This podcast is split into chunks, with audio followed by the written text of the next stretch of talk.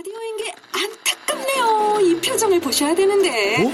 아, 무슨 아, 표정? 정말. 어떻게 했는데? KBS 라디오 7개 채널에서 제공하는 최고급 정보들을 사진과 기사 그리고 영상으로 확인하실 수 있습니다. 읽는 라디오 KBS 라디오 홈페이지 라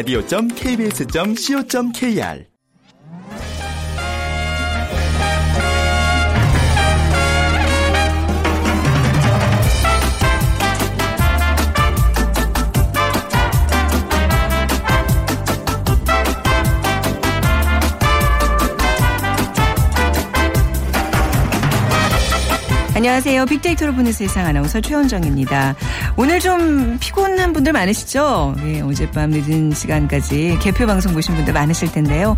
자, 그동안 최선을 다한 후보들 정말 수고 많으셨습니다. 투표가 진행되면서 얘기가 사실 많았어요. 젊은 층의 투표율이 높으면 어느 후보가 뭐 유력하고 날씨가 좋으면 어떤 당이 선거에 유리하다 이런 얘기들이 있었는데요. 자, 어떤 후보가 당선되든 국민들을 위해서 최선을 다하는 모습을 보여줬으면 하는 바람입니다. 그리고 내가 지지하지 않은 후보가 혹시 뭐 당선이 됐더라도 그 결과를 있는 그대로 받아들이는 마음 또한 민주 시민의 아름다운 모습이 아닐까 싶습니다. 자, 이번 20대 총선에서는 20년 만에 선거를 통한 3당 체제가 구축되면서 한국 정당 문화에 또 새로운 지평을 열게 됐죠. 잠시 후 세상의 모든 빅데이터 시간에 20대 총선이라는 키워드로 분석해 보겠습니다. 그리고 이어지는 빅데이터가 알려주는 2030 핫트렌드 시간에는요. 2030 세대의 선거 트렌드에 대해서 또 자세히 살펴보죠.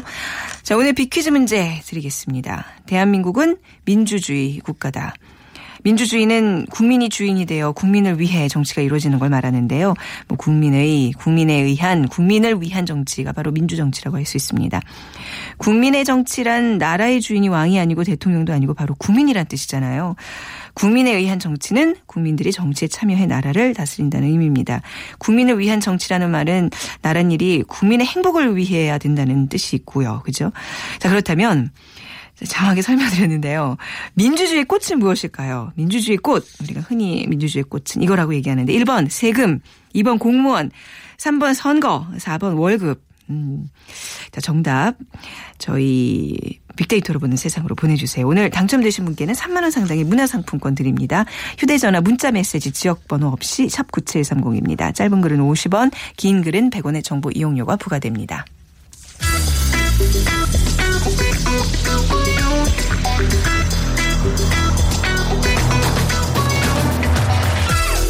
오늘 여러분이 궁금한 모든 이슈를 알아보는 세상의 모든 빅데이터. 연세대 박희준 교수가 분석해드립니다. 네, 연세대학교 정보산업공학과 박기준 교수 나오셨습니다. 안녕하세요. 네, 안녕하십니까. 네, 어제 이제 방송 마치고 가서 투표하신다고 했는데 약속 지키셨죠? 예, 투표했습니다. 네. 자, 20대 총선이 이제 이렇게 막을 내렸습니다. 당선자들이 이제 다 확정이 됐는데 뭐 어때요? 이번엔 여론조사, 출구조사 좀 많이들 이렇게 지켜봤는데 잘 맞는 편이었어요? 어떻게 보세요? 사전 여론조사 네. 같은 경우에는 굉장히 오차가 심했죠. 그리고 네. 기관별로 발표했던 그 분석 결과도 에, 실제와는 좀 거리가 있었고요. 네. 그래서 사실 요즘에 그 여론조사 기관들이 어려움을 많이 토로하고 있는데 그 원인을 좀 살펴보도록 하겠습니다. 먼저 IT가 발전을 하면서 네. 유권자들의 이중성이 더 심화되는 것 같아요. 그러니까 음. 내가 표현한 어떤 정치적인 견해가 누군가에서 기록되고 네. 또 누군가에서 분석될 수 있- 있을 것 같다는 두려움에서 어, 사실은 에, 본인이 생각하고 있는 것과 다른 어떤 대답을 하는 경우도 많이 있었고요.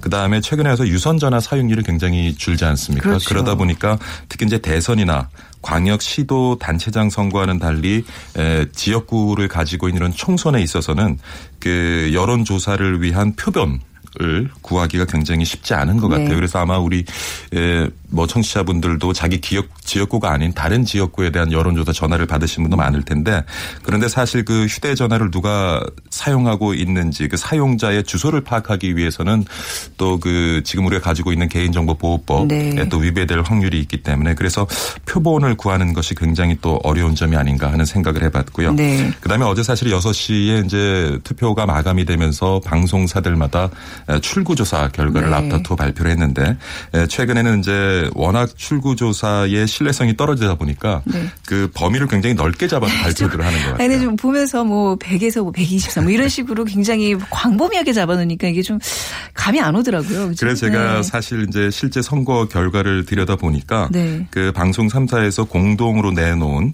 그 예측 범위 내에는 다 들어가 있어요. 근데 뭐 네. 예측 범위를 말씀하신 것처럼 워낙 넓게 잡다 보니까 그런데 또 하나는 사실은 그 새누리당의 좀 우세를 점치긴 했는데 네. 사실 선거 결과는 좀 판이한 결과를 만들어냈죠. 네. 근데 이게 출구조사 같은 경우도 사실은 방송 3사가 이제 공동으로 출구조사를 하면서 65억 정도의 예산을 투입한다고요. 그 3사가 그 공동으로 지불하는 금액이 60억대예요. 예, 와, 굉장히 적지 어마어마하네요. 않은 예. 액수인데 그렇죠. 사실은 네. 이제 투표가 종료가 되고 한 한두 시간이 지나면서는 실개표 상황에 맞춰서 이제 맞습니다. 개표 방송을 하거든요. 네. 그러면 물론 이제 우리 국민들의 알 권리, 궁금함을 해소시켜 주기 위해서는 일정 부분 필요하겠습니다만은 음. 네. 65억이란 예산을 투입해 가면서 과연 방송사들이 경쟁적으로 이 출구 조사를 해야 할 것이냐. 음. 그렇네요. 사실 어제도 보면은 출구 조사가 그렇게 정확한 예측을 또 해내지는 못했었거든요. 네, 네. 그래서 그런 부분에서는 우리가 다시 한번 좀 고민을 해봐야 되지 않을까 생각을 합니다. 출구 조사가 발표되고 이제 실제 이제 개표 정보가 더 중요해지는 시간이 이제 굉장히 불- 불과 한두 시간 길어도 그렇죠. 이제 세 길어야 시간밖에 안두 된다는. 얘기인데 예. 그야말로 좀 가성비가 떨어지는 그런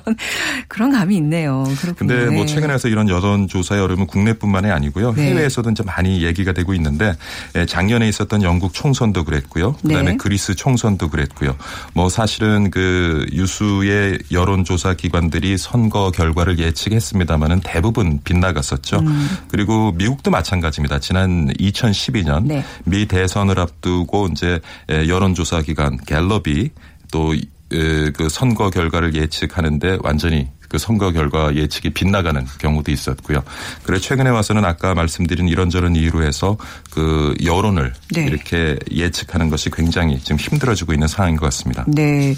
자, 이제 어제 이렇게 이제 총선을 치르고 나서 오늘 많은 또 얘기들이 있을 텐데 우선 오늘 이대호 선수가 끝내기 홈런으로 시애틀 승리를 이끌었는데 예. 오늘 총선만 아니었으면 이 얘기가 단연 지금 가- 그렇죠. 가장 화제였을 것 같아요. 예. 그죠? 아마 이번 총선의 최대 피해자는 이대호 선수가 아닌가 그러니까요, 싶은데 네. 예, 오늘 아침에 아주 시원한 홈런을 또 그렇죠. 한방 네. SNS상에 뭐. 예, 이대호 선수에 대한 얘기도 많이 있긴 하던데 이제 총선과 관련해서 어떤 얘기들 많이 하고 있나요? SNS상에서 지난 그 일주일간의 에, 데이터를 좀 분석해 보니까요.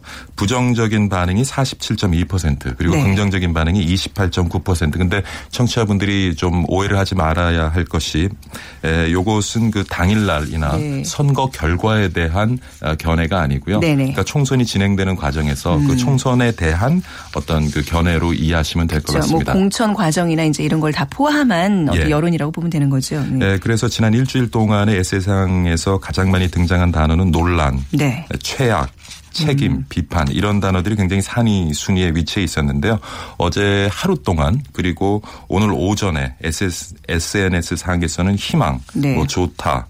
뭐 요런 단어들도 지금 심심치 않게 높은 순위에 등장하는 걸로 음. 네. 봐서는 사실 어떤 정치적인 현실에 대해서 우리 유권자들이 많은 불만을 가지고 있었지만 네. 그것을 상황을 회피하지 않고. 적극적으로 투표에 참여함으로써 우리 유권자들의 어떤 의견을 어, 게시했다는 점에 네. 있어서 많은 유권자들이 또 희망을 보지 않았나 하는 생각을 해봤습니다. 뭐 결과에 따라서 이제 뭐 부정과 긍정 여론이 섞여 있겠습니다만 예. 좀 중요한 거는 이제 SNS상이라는 건 좀 젊은 세대들의 그렇죠. 어떤 여론이라고 봐야 되잖아요. 근데 이번 예. 선거가 보니까 20대 돌풍이라고 할 만큼 예. 뭐 아직 좀 낮은 감은 있습니다만 맞습니다. 그래도 한 투표율이 4.4% 포인트 올랐다면서요. 예. 사실 뭐 수도권에서는 역시 여전히 그 40대가 여론을 주도하고 있는 것은 사실입니다만은 네. 20 대의 투표율이 사실 굉장히 저조했었거든요. 최근에 총선이나 대선에서 저조했었는데 이번 20대 총선에 들어서는 아, 투표율도 올라갔고요. 그리고 적극적으로 투표를 하겠다고 의지를 표명한 네. 그런 20대 비중도 굉장히 높았습니다.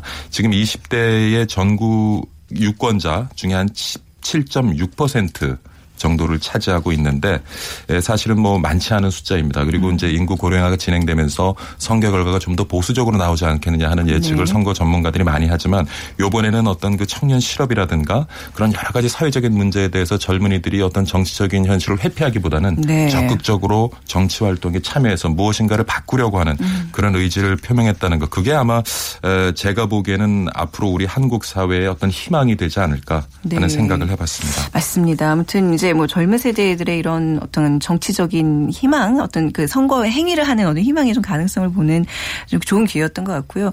어제 총선 현장에 좀 이모저모 얘기 뒷이야기도 참 무성하더라고요. 예, 예. 지금 국내 최고령 유권자가 이연순 할머니세요. 1900년에 태어나셨더라고요. 1900이면 올해 예. 연세가 그래서 어, 117 아, 되시는데 네네. 그래서 많은 유권자들이 최고령 유권자가 이제 거소 투표를 통해서 네. 투표에 참여해 주기를 바랬었는데 실제로 투표가 이루어지지 못한 것 같고요. 아, 그렇군요. 네, 어제 투표에 네. 참여하신 분 중에는 경기도 수원시 장안구에 사시는 그 성화분 네. 할머니가 이제 110세이신데 아, 대단하십니다. 직접 투표소로 네. 가셔서 가족들과 함께 투표를 참여하신 것 같습니다. 네. 뭐그 외에도 부친 상을 앞두고 발인 당일날 또 투표에 참여해 주신 분도 아, 있으시고요. 그러니까 부친 상을 당하고 발인을 앞두고 예, 나오셨고요. 발인을 앞두고 와, 네, 대단하시네. 투표소로 가서 투표를 마치고 그다음에 네. 발인을 하신 분도 있고요.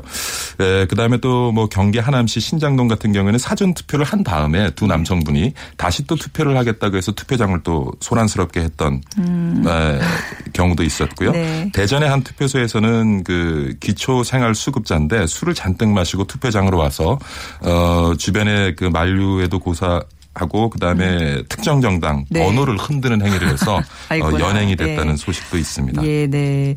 자, 그리고 이번 총선은요, 그 밤새 이렇게 지켜보신 분들 아마 이 치열한 경합지가 많아서 더 이렇게 예, 손에 땀을 흘려서. 그랬죠. 예. 예, 어느, 어느 곳이 좀 대표적이었을까요? 뭐 후보자들은 네. 피를 말렸겠습니다만은 어제 개표 방송을 지켜보는 유권자들은 뭐 한편의 드라마를 보는 듯한 네. 그런 재미도 느껴졌을 텐데 에, 요번엔 유독히 지금 말씀하신 것처럼 경합지가 많았습니다만은 부평갑에서는 지금 26표 차로 네. 어, 당선이 됐습니다. 새누리당의 정유섭 후보가 국민의당의 문병호 후보를 26표 차로 누르고 이제 당선이 됐는데 음. 네. 에, 국민의당 문병호 의원은 지금 재검표를 요구하면서 소송을 지금 검토 중이라는 26표. 예, 음. 소식이 들리고 있습니다. 네. 자, 그런데 뭐 무사히 잘 총선을 치르긴 했습니다만 이 공천부터 시작해서 이제 쭉 이어왔던 그런 어떤 정치권의 행태가 국민들이 아, 또 그러면 그렇 지. 좀 네. 많은 실망감을 좀 많은 안겨줬잖아요. 네. 어떻게 좀 분석이 될까요? 제가 재밌는 얘기를 하나 해드리면 네. 2000년도인데요. 미국 한 언론사가 에, 주식 투자 게임을 하는데 네. 원숭이를 참여시키고요. 그 다음에 진짜 원숭이를? 예, 예. 그 다음에 펀드 매니저를 참여시켜서 이제 시합을 게임을 하는데 네. 에, 원숭이의 손실률이 2.7%. 그 다음에 펀드 매니저의 손실률이 13에서 28%가 나왔다고요. 정말 원숭이와 그러니까 원숭이가 참여하는 방법은 네. 그 투자에 대한 대안을 놓고 네. 다트를 던져서 그 다트가 맞힌 네. 대안을 이제 사용을 했고요. 뭐 그런 경우도 있었고 또 재밌는 실험 중에 하나가 네. 2002년에 영국에서 뭐 언론사가 행했던 실험인데 네. 에, 유사한 실험을 합니다만 이번엔 원숭이 대신 다섯 살짜리 어린이를 에, 펀드 매니저와 대결을 시키는데 음. 네. 재밌게도 결과는 거의 흡사한 결과가 나왔습니다. 오. 그래서 이번에 이제 그 공천 문제도 있었고요. 네. 또 공천 문제 이전에 선거구 확정 과정에서 굉장히. 네. 논란이 많이 있었는데 네. 그래서 많은 유권자들은 뭐 SNS상에 보면 차라리 원숭이나 다섯 살짜리 어린애에게 선거구 확정이나 공천을 맡겼으면 에, 지금처럼 논란이 덜하지 않았을까. 아유, 뭐 그만큼 이제 불신이 그- 높다는 그쵸, 얘기겠죠. 높은데. 네. 그래서 한 가지 말씀드릴 수 있는 것은 이번에 이세돌 구단과 네. 알파고의 대결이 있었습니다. 그래서 사실은 정치라는 영역은 어떻게 보면 인공지능이 가장 넘보기 힘든 영역일 수도 네. 있겠습니다만은 이번에 여러 가지 그 불협화음을 보면서 많은 유권자들이 어떻게 보면은 인공지능이 가장 빨리 대체할 수 있는 분야가 정치가 아닌가. 그래서 인공지능과 정치에 관련된 얘기들을 SNS상에서 굉장히 많이 하시는 것 같아요. 아, 약간 근데 약간 조소 섞인 그런 반응들인 거죠. 차라리 인공지능이 하면 공천 이거보다 잘할 텐데 뭐 이제 이런 류의 말들인 근데 사실 거잖아요. 요번에 뭐 좀 그 지역구 확정 과정에 있어서도 네. 음. 국회의원들의 그런 밥그릇 챙기기, 국회의원한 밥그릇 챙기기의 행태를 우리가 많이 봤는데 네. 사실 인공지능에 의해서 지역구를 확정한다든가 네. 공천을 하면 오히려 지금보다는 좀 더 우리 유권자들이 납득할 만한 수준에서 그런 것들이 이루어질 수도 있지 않을까 하는 생각을 해봅니다. 네. 자, 뭐 이런 어떤 비난의 여론들은 결국 이제 정치인들이 이제 정치 기간 동안 이 주어진 기간 동안 열심히 일하면서 다 이렇게 좀 희석될 수 있는 건데요. 제일 중요한 거는 지금 정말 선거 기간, 운동 기간 어마어마한 공약들 다 내놓잖아요. 예, 예. 그거 잘 지키는 게 아니겠습니까? 결국은. 예, 네. 그래서 사실은 유세 기간 동안 정치인들이 네. 보여줬던 그러한 태도가 앞으로 4년 동안에도 유지가 되기를 정말 바라는 마음이고요. 네. 또한 가지 아쉬웠던 것은 요번에 에, 정책 중심의 선거가 되지 못했다. 그리고 많은 정책들이 좀 구태연한 것들이 많았고요. 깊은 고민 없이 만들어진 정책들 공약들이 보이면서 좀 실망스럽기도 했습니다. 네. 근데 저희가 이제 20, 19대 국회에 보면 요것도 우리가 한번 주목해 봐야 될 것 같아요. 4년 동안 행정부가 입법한 것이 천 건인데 네. 입법부가 한 것이 16,000건이에요. 16배가 넘습니다. 음. 네네. 그러니까 물론 이제 에, 국회의원으로서 입법 활동을 열심히 하는 것 음. 중요한 우리가 그 국회의원들을 평가하는 잣대가 될 수 있겠습니다만은 이게 공약들을 남발하고 네. 깊은 고민 없이 정책들을 쏟아내는 것. 그래서 음. 그러다 보니까 많은 지금 그 정책들이 입안된 정책들이 지금 네. 국회에서 잠을 자고 있거든요. 네네. 그래서 조금 앞으로 4년 동안 국회의원 이제 당선이 된 분들은 조금 더 심혈을 기울이고 고민을 해서 맞습니다. 좀 정책을 만들고 공약을 만드는 거 필요하지 않을까 생각합니다. 보여주기의 정책이 아닌 정말 예. 필요한 정책들 그리고 사실 유권자들의 목도 굉장히 큰 것 같아요. 저는 어저께 왜 최지원 이사 가 얘기하신 예, 그 미국이나 이런 다른 외국에서는 지지 후보에 대한 정책을 칭찬하는 이런 여론들을 많이 만들어내는데 그렇죠. 우리는 남 헐뜯기에 예. 사실 되게 회원이 돼 있잖아요. 근데 제가 예. 한 가지 드리고 싶은 말씀 우리가 많이 실망을 했다고 했는데 네. 10년 전, 20년 전, 30년 전 한번 돌아보세요. 아, 우리가 아직 그 민주주의 역사가 짧아서 그렇죠. 네. 의회주의 역사가 짧아서 그렇지 제가 느끼기에는 그래도 네. 조금 조금씩 발전해 가는 걸 전. 느끼거든요. 그래서 네. 앞으로도 조금 실망스러운 일이 있더라 해도 네. 우리가 좀 더 열심히 정치 활동에 참여하는 것이 네. 나라를 위한 길이 아닌가 생각합니다. 네, 점점 더 좋아질 것만 남았다는 예, 말씀이세요. 나아지고는 네. 있습니다. 네. 예. 자, 오늘 말씀 잘 들었습니다. 감사합니다. 네, 감사합니다. 연세대학교 정보산업공학과 박희준 교수와 함께했습니다.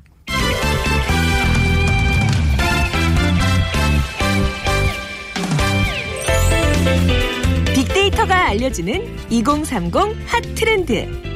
빅커뮤니케이션 전민기 팀장이 분석해드립니다. 네, 빅커뮤니케이션 전민기 팀장과 함께하겠습니다. 어서 오세요. 네, 반갑습니다. 네, 자 먼저 빅퀴즈 네. 주시기 바랍니다. 대한민국은 민주주의 국가죠. 이 민주주의는 국민이 주인이 돼서 국민을 위해 정치가 이루어지는 걸 말하는데 네. 국민의 국민에 의한 국민을 위한 정치가 바로 민주 정치라고 할 수 있습니다. 그렇다면 민주주의의 꽃은 무엇일까요? 네. 1번 세금, 2번 공무원, 3번 선거, 네. 4번 월급. 어, 직장인의 꽃은 월급 맞아요. 음. 그래, 맞습니다. 민주주의 꽃은. 자, 휴대전화 문자메시지 지역번호 없이 샵 9730입니다. 짧은 글은 50원, 긴 글은 100원의 정보 이용료가 부과되고요.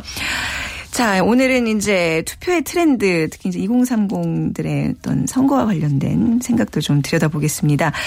이제 점점 뭐 총선이건 대선이건 젊은 세대들의 투표율이 굉장히 중요해졌어요. 네. 이번에도 보니까 20대 투표율이 4.4%포인트, 30대도 7.7%포인트나 이제 올라갔는데. 올랐죠. 네. 자, 이런 젊은 층의 투표율, 이번 총선을 앞두고 통계청이 발표한 여론조사가 있다면서요. 그렇죠. 음. 이제 통계청이 지난달 말에 2030 세대 1,500명 대상으로 이제 조사를 했는데 네. 젊은 층의 투표 참여 의향이 상당히 높았어요. 반드시 참여하겠다면서 적극 투표 의향을 밝힌 응답이 65.6%. 음.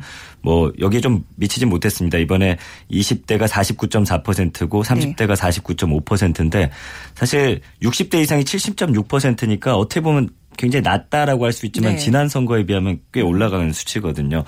그래서 4년 전 동일한 방식의 조사에 비춰봤을 때 한 10% 가까이 높아진 겁니다. 네. 그래서 지난 2월 기준으로 12.5%라는 역대 최고 청년 실업률 때문에 음. 청년들이 아마 투표를 통해서 이 히- 힘든 삶을 좀 분노를 표출할 그런 가능성 때문에 아마 이게 높아졌던 것 같고요. 그런데 이제 일려 다야의 선거 구도 그다음에 유권자들의 마음을 움직일 만한 아까 말씀해 주신 어떤 이슈가 부재였어요. 그리고 네. 정치 냉담을 넘어서 정치 불신의 심화 이런 것 때문에 이 선거 투표율이 2030의 투표율이 높아질 것이라는 그런 예상이 있었습니다. 네. 그러니까 젊은 세대들이 이런 거에 대해서 막 냉소적이고 달관하고 이런 게 가장 어떻게 보면 사회의 네. 우울한 미래를 예상하는 건데. 계속 맞물려 가죠 저희가 아, 하는 주제와. 그렇죠. 네. 네. 근데 뭐 이번에 좀 높아졌다니 좀 다행인데 네. 청년 투표 참여가 높을 때 결국 전체 투표율이 좀 상승하는 것 같아요. 이번에도 결국 좀 투표. 네, 그럴 수밖에 예. 없죠. 이제 2000년 이후 주요 선거 투표율을 보면은 이제 2030 세대가 얼마나 투표를 하느냐에 따라서 이제 전체 투표율에 굉장히 영향을 줬는데 네. 적극적으로 투표에 참여한 선거는 어김없이 이제 전체 투표율이 높았고 반대의 경우에는 뭐 전체 투표율도 저조했습니다. 그래서 네. 2000년 이후 실시된 세 차례 총선을 좀 분석해 보면은 2012년 총선의 전체 투표율은 그 2008년보다 한 8.1% 포인트 높았거든요. 네. 이 젊은 층의 정치 참여 열기가 그때 당시 좀 음. 고조되면서 4년 전에 비해서 20대가 무려 13.4% 올랐고요. 30대는 네. 9% 포인트 상승해서 전체 투표율의 상승치가 그때 당시 8.1%였으니까 이걸 굉장히 웃도는 수치였고요. 음. 반면에 40대는 4.7% 포인트 상승했고 50대, 60대는 뭐 변화폭이 거의 적었습니다. 그래서 네. 당시 어떤 사회 경제적 위기감이 정치를 통한 변화 열망 기대로 이어지면서 음. 젊은 층의 마음을 움직였고요. 2008년 총선 같은 경우는 이제 어 반대의 경우죠. 2030 세대가 대거 선거에 불참을 하거든요. 네. 그래서 전체 투표율이 굉장히 떨어집니다. 그래서 이명박 후보의 일방적 우세로 이제 2007년 대선이 끝나면서 그 직후에 어떤 정치적 역동성이 떨어지면서 선거 관심도가 굉장히 떨어졌거든요. 그래서 네.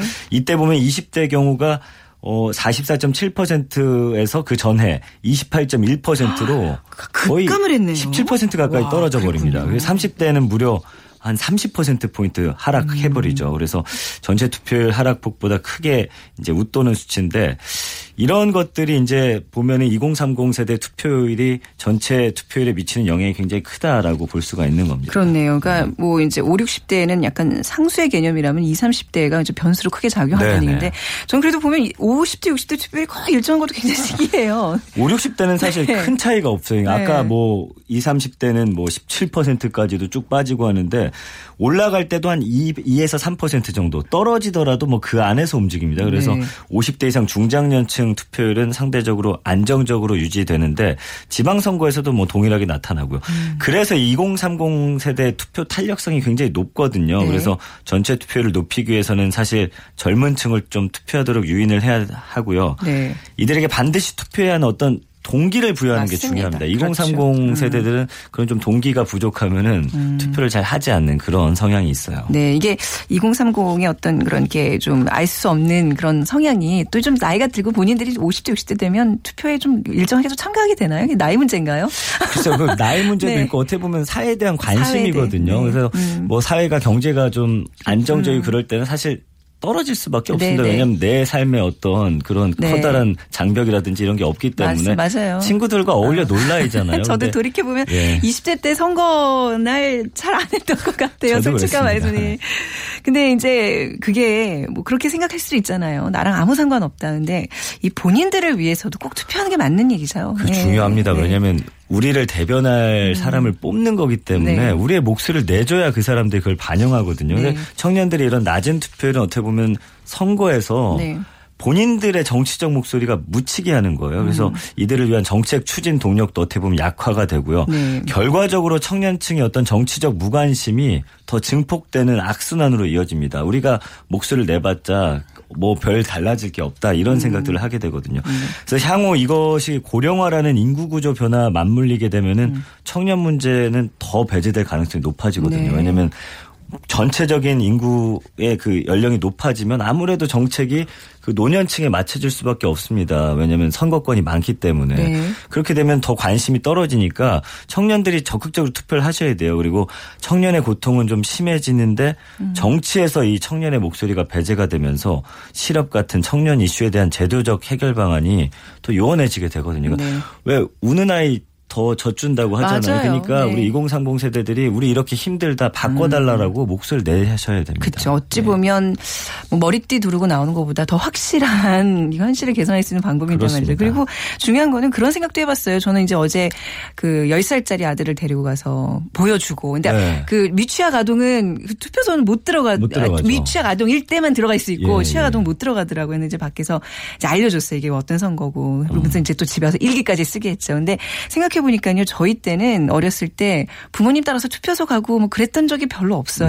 그렇죠. 예. 민주주의가 좀 이렇게 성숙하기 전이었기 때문에. 근데 요즘 아이들은 부모가 항상 선거일 날 투표장을 향하고 이런 게 좀 학습이 되다 보면 투표가 생활화될 수 있는 그렇죠. 민주주의가 성숙할 수 있는 우리의 분위기가 만들어질. 거예요. 네, 그렇죠. 그렇죠. 이제 네. 아이 낳으셨으니까 꼭 네. 다음 투표 때는 알겠습니다. 선거일에는 아이 네. 데려가세요. 그래야겠어요. 이번 선거에서 유권자들과 후보자들의 정책이나 뭐 공약과 관련된 SNS 중에서 좀 많이 언급된 거 좀 소개 해 예, 주시죠. 유권자들과 20대 총선 후보자들의 이제 SNS를 분석을 해봤거든요. 네. 근데 이게 중요한 게 사실 SNS를 2030 세대가 많이 하다 보니까 이걸 보면 또 2030 세대의 어떤 그 선거에 대한 관심이라든지 관심 분야가 나오거든요. 근데 역시나 경제 키워드가 가장 많이 언급됐습니다. 그래서 1월 1일부터 4월 5일까지 약 3개월간 SNS에 발생한 국내 이용자들의 대화, 그 다음에 이 후보자들이 올린 글을 분석을 해 봤더니 네. 정책이나 공약과 관련된 이용자들의 SNS에서 가장 많이 언급된 키워드가 역시 경제, 그다음 뭐 기업, 산업, 일자리, 성장 이런 것들이 10위 안에 올랐고요. 어, 유권자들이 총선 앞둔 시점에서 가장 중요하게 생각하는 사안이 역시 경제 문제라는 걸 다시 한번 알 수 있었고 네. 복지, 청년, 교육 이런 키워드들도 많이 올라왔거든요. 그래서 지금 경제가 굉장히 어렵고 우리 청년들의 취업이라든지 뭐 교육 이런 것들에 지금 관심이 높다는 걸 알 수가 음, 있었습니다. 아주 저 청년층과 이 경제 아주 밀접하게 관련이 있다는 이제 확인할 수 있는데 총선과 관련된 다른 언급들도 좀 분석하셨다면서요. 그렇죠. 이제 총선의 결과가 사실은 굉장히 앞으로 몇 년의 국가의 미래를 책임지기 때문에 네. 어떤 후보를 뽑아야 가장 후회 없는 선택이 될지 유권자들의 고민이 깊을 수밖에 없죠. 2030 세대도 마찬가지고요. 네. 그래서 총선 한 달 전부터 이제 이걸 분석을 해봤더니 총선 연관어 가 운데 이 사전 투표가 이번에 좀 굉장히 2030 세대들로부터 큰 지지를 받았습니다. 네. 그래서 19만 5천 회 정도 언급이 되면서 가장 많이 언급이 됐고요. 그 다음에 우리 젊은 층들의 요즘에 좀 유행하는 게 인증샷이잖아요. 어마 어제도 어마어마하게 예, 사진들 이 찍대요. 손에 총선, 이렇게 예, 해가지고. 찍어가지고 네. 이게 한 또 이틀 동안 한 5천 회 가까이 언급이 됐고 그다음에 네. 뭐 선거 운동 뭐 여러 가지 역시 경제도 빠지지 않는 키워드 중에 하나였습니다. 네. 그리고 어제가 쉬는 날이다 보니까 이제 벚꽃놀이도 음, 뭐 네. 12,000회 정도 언급됐고 출근 야구 뭐 이런 투표 계획으로도 이어지는 모습을 볼 수가 있었습니다. 네. 청년들을 투표 참여로 이끄는 요인들, 글쎄 이제 아까 뭐 경제 얘기도 해 주셨지만 워낙 또 캠페인도 많이 벌이잖아요. 뭔가 그렇죠. 이제 연예인들이 동원되고 이런 것들 알 수 있어요. 그래도 좀 주요 원- 요인들은 뭐가 있을까요? 이제 20대, 네. 30대 투표 참여에 영향을 주는 요인을 그한 신문사에서는 정치적 효능감이라고 했더라고요. 이게 네. 뭐냐면은 내 정치 참여가 이 사회를 변화시킬 수 있다라는 믿음이 있을 때 음. 네. 투표를 한다는 거죠. 투표를 해봤자 별반 달라지는 게 없다는 비관이 지- 지배적일 때 우리 젊은 세대들은 굳이 투표를 할 이유를 못 느끼거든요. 근데 이와 반대로 투표를 통해서 정치 사회적 변화를 기대할 수 있을 때는 우리 젊은 세대들의 투표 의지도 높아진다는 거죠. 그래서 네. 20대들은 투표를 해야 할 이유가 분명할 때 음. 이거를 투표를 한다는 거예요. 그래서 20대가 투표를 해야 하는 이유를 우리가 만들어주는 것도 좀 중요할 것 같습니다. 그리고 네. 30대 역시 이 투표 참여에 영향을 미치는 게 내가 투표를 했을 때 사회가 달라질 것이다라는 음. 그런 마음인데 그 다음으로는 이제 정치적인 관심도와 대한민국 미래에 대한 어떤 낙관이거든요. 그래서 네. 30대에서 주목할 만한 것은 경제적 지위가 높을수록 좀 투표 참여 의사도 높다라는 아. 그런 거예요. 이게 좀 중요한 게 사실은 모두가 투표를 해야 되는데 네. 사실 소득이 높은 분들은 아무래도 좀 절박함이 줄거든요. 네. 그러니까 이 30대와 20대 목소리가 좀 균형적으로 이게 음. 그 선거에 영향을 미치려면 20, 30대가 전체가 투표하는 게 중요하다라는 거죠. 네네. 근데 이게 좀 자세히 들어가 보면 이런 좀 요인이 있었습니다. 음, 특히 또 이번에 좀 다당 어떤 이제 그 형태였잖아요. 그러니까 예, 예.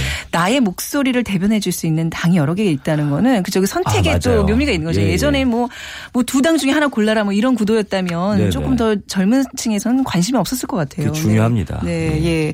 또 어떤 변수들이 있는지 한번 좀 더 볼까요? 말씀해 네. 주신 대로 투표 참여에 영향을 미치는 변수 또 정당 간의 경합도거든요. 음. 그래서 역대 선거를 보면은 여야 어느 한쪽의 일방적 우세가 아니라 네. 음. 여야 간의 세력이 좀 팽팽할 때이 경합도가 높을 때 2030 세대 투표율도 상승을 합니다. 이 선거를 관통하는 그다음에 강력한 이슈, 그다음에 음. 어떤 의제가 제기될 때 투표율도 높아지는데 사실 양당제인 한국 정치에서 이 정당 간 경합도는 정당 지지도 차이를 의미하잖아요. 그래서 네.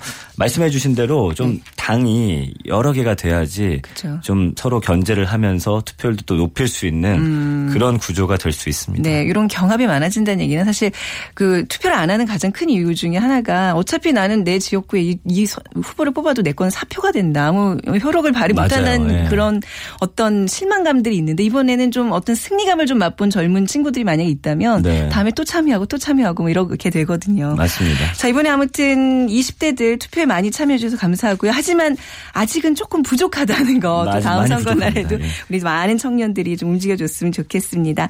자, 오늘 예, 핫트렌드, 2030 핫트렌드, 투표의 트렌드에 대해서 빅커뮤니케이션 전민기 팀장과 함께 했습니다. 고맙습니다. 감사합니다. 네.